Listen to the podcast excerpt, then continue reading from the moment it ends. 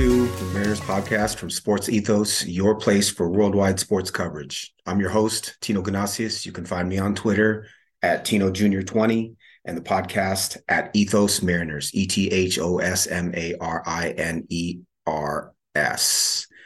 Uh, it's Sunday morning. I'm getting ready for the final game of the three game series between the Mariners and the Rangers. Mariners have been playing pretty poorly these last two games. Um, Mariners face uh, Nate, Nathan Eovaldi uh, today. You got Bryce Miller on the mound. We'll go over that matchup in a minute. It's going to be a quick pod. Uh, game's about to start. Uh, yesterday uh, was Bryan Woo's debut. We talked a bit about who Bryan Woo was and, and his journey to the major leagues. Uh, he faced Andrew Heaney, and uh, it was really no contest. Uh, Mariners scored first in the top of the first inning. Uh, Texas came back with three in the first, three in the second. Uh, Mariners scored four or two in the top of the fourth. Texas scored another one that made it 7 3. And then Texas really blew it wide open in the fifth, uh, scoring three in the bottom of the fifth. So 10 3, then five in the seventh, made it 15 3. Game ends up being 16 to 6. Um, just a really a poor performance so far in these in these first two games from the Mariners. Uh, in this pod, we'll talk a little bit about what Bryan Woo did well, um, obviously what he did poorly, and what the Mariners can do to uh, to fix it. So, Bryan Woo, as uh, stated in the last pod, six round pick, 2021 out of Cal Poly. Uh, really fastball slider uh, versus right handers mixes in a sinker primarily against left-handers. In this matchup against the Rangers, he threw 47 pitches. Uh, 22 of them were four-seam fastballs. Uh, it's 47%. 13 sinkers, 10 sliders, and then one one what registered as a curveball and one registered as a changeup. Uh, he got six whiffs on 15 fastballs, but no whiffs on any other pitches. Uh, his Average velocity on the fastball was 96.3. Average velocity on the sinker was 96.4. You know, he does throw from slightly low, kind of low arm angle, and, and the fastball really did jump on the hitters, but um, his location was really poor. And that ended up being Bryan Woo's downfall. Uh, shout out uh, Uncle Mikey Ajeto on Twitter. He uh, very quickly posted a, a graphic of Bryan Woo's of the location or pitch location on all of the base hits that he surrendered, and they really were truly uh, right down the middle. I think that uh, you see this with young pitchers quite often that they're able, young pitchers with good stuff are able to get away with uh, throwing pitches down the middle or just trying to um, throw them for strikes because their stuff is so good. Um, there, there are pitchers whose stuff is that good that they don't really have to locate. I I think while Bryan Woo has very good stuff, I wouldn't call any of his pitches double plus or elite. Um, fastball may become elite if he's able to locate it better. But you know, he got away with throwing it down the middle in Double A, and it's not going to happen uh, with the Mariners. There's been some debate as well. So, well, let me rewind here. Uh, Woo ended up going uh, two innings, seven hits, six runs, one walk, four strikeouts. Uh, eight of his 14 first pitches were strikes. Um, he, you know, he ends up with a 0 1 record and a 27.00 ERA, which obviously is pretty ugly. The question is so Mariners roster, Chris Flexen, Mariners could certainly look at running uh, some sort of bullpen day with, uh, you know, t- Tyler or Tyler taking two innings and Chris Flexen taking three innings and kind of spreading it around. Uh, the Mariners did not have to start Bryan Woo on Saturday and certainly did not have to start him away from home in Texas against what is the number one offense in baseball currently in the Texas Rangers. Um, was that a mistake? Was that just a uh, a sign that you know the Mariners really do believe in who Bryan Woo is and uh, and his stuff. Could have been either one. But the reality is that they made the decision to start him in Texas, and it did not uh, turn out the way. I will say Bryan Woo does have a very bright future as a starting pitcher for the Seattle Mariners. Uh, the slider is is you know a little bit more of a sweeper. He averaged 81 miles an hour on it. Excuse me. He averaged uh that's wrong. He averaged 82 miles an hour on the slider.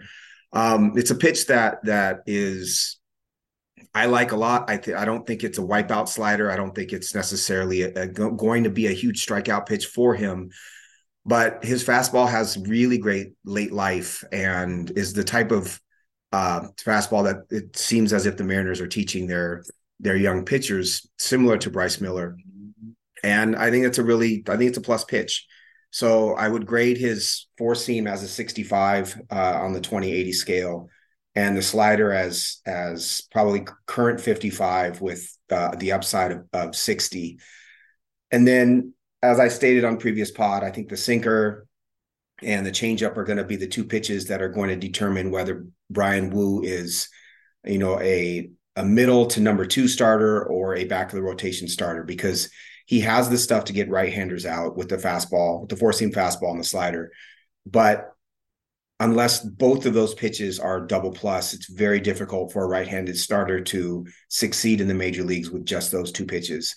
We have seen, you know, pitchers like Spencer Strider and Hunter Greene uh, do it, but it's because both pitches are double plus. Um, I don't think Woo is quite that. But is he a twice through the order uh, type of pitcher who can be very effective and a, and a, huge asset to the Mariners rotation? Absolutely. Do I think that he should stay in the rotation now that they brought him up? Absolutely, I do. Uh, I just think he's facing an, an, incredible lineup in the Texas Rangers, who's really hot right now, and he didn't locate at all. Uh, would I, if I was Jerry Dipoto and Scott Servais, would I have started him in this particular game? it's easy to play armchair quarterback and say, or Monday Monday morning quarterback and say, you know, no, I wouldn't have started him. But there's obviously something there in him that they thought uh, they were setting him up to succeed. So I'm going to go ahead and trust them and their decision. Chris Flexen was no better. Uh, he got lit up in this game as well in mop up duty, two innings, six hits, five runs, one walk, three Ks. He surrendered two home runs. And then the Mariners ended up pitching uh, Mike Ford for the last inning there uh, in the bottom of the eighth. He gave up two runs or one run on two hits, one walk. It was a home run. Uh, the bats were bats were actually pretty good, and I think that you know the criticism of the Mariners up to this point has been uh, the offense and the lack of activity in the offseason or lack of signing a big bat in the offseason. Mariners scored six runs. Most games when the Mariners score six runs, you would expect them to win, given their pitching. Uh, Ty France three for five uh, with a double, a run and an RBI. Julio one for four. He had a stolen base as well. Um, Jarred Kelenic went one for three with two walks. Uh, Jose Caballero two two for four with a run and an RBI. So the offense hit well. Um, I'm not, I wasn't critical of the offense in this game at all. Uh, again, six runs from the Mariners in 2023 should be good enough for the W. Uh, they're just facing a really hot Texas Rangers team right now. So, again, difficult debut for Bryan Woo. Um, I think there are really good uh, days ahead for him. He just needs to be able to locate better. If he's unable to locate uh, moving forward this season, I think you will see him either sent down or uh, sent to the bullpen. Um, but yeah, he caught way too much of the zone, and it was pretty clear that the Rangers were just teeing off on him. Uh, today's matchup, Sunday getaway game. It is Nathan Eovaldi uh, against Bryce Miller. Uh, has been the ace of the Rangers staff uh, so far this season. He signed a two-year, $34 million contract uh, in the offseason with the vesting option for 25. He's 33 years old, 6'2", 217. Uh, this season so far, he's seven and two with a two four two ERA and a one even WHIP. Uh, 70 strikeouts in 74 to third innings, uh, 60 hits and 14 walks. This is his first uh, exposure to the Mariners this year. Uh, he's running a very low 4.9% walk rate and a 24.6% K rate.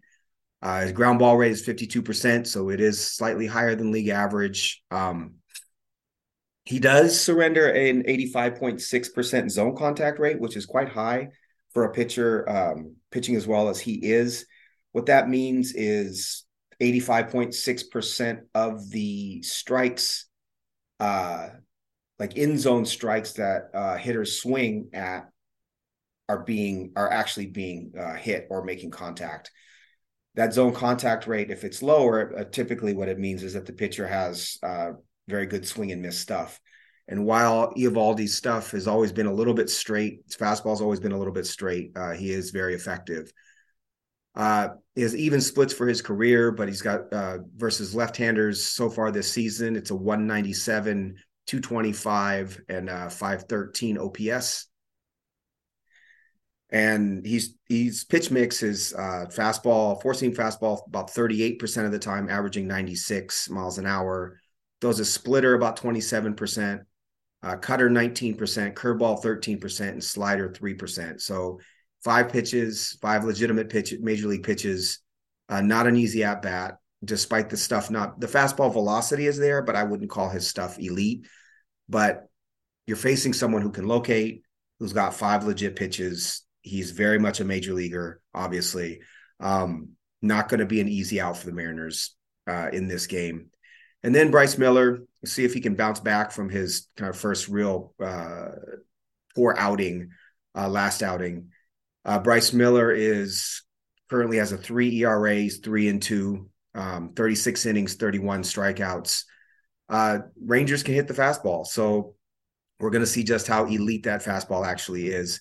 I'm excited to see it. I think that um, quite often, you know, with both major league or young hitters and pitchers, it really is about how they adjust to adversity.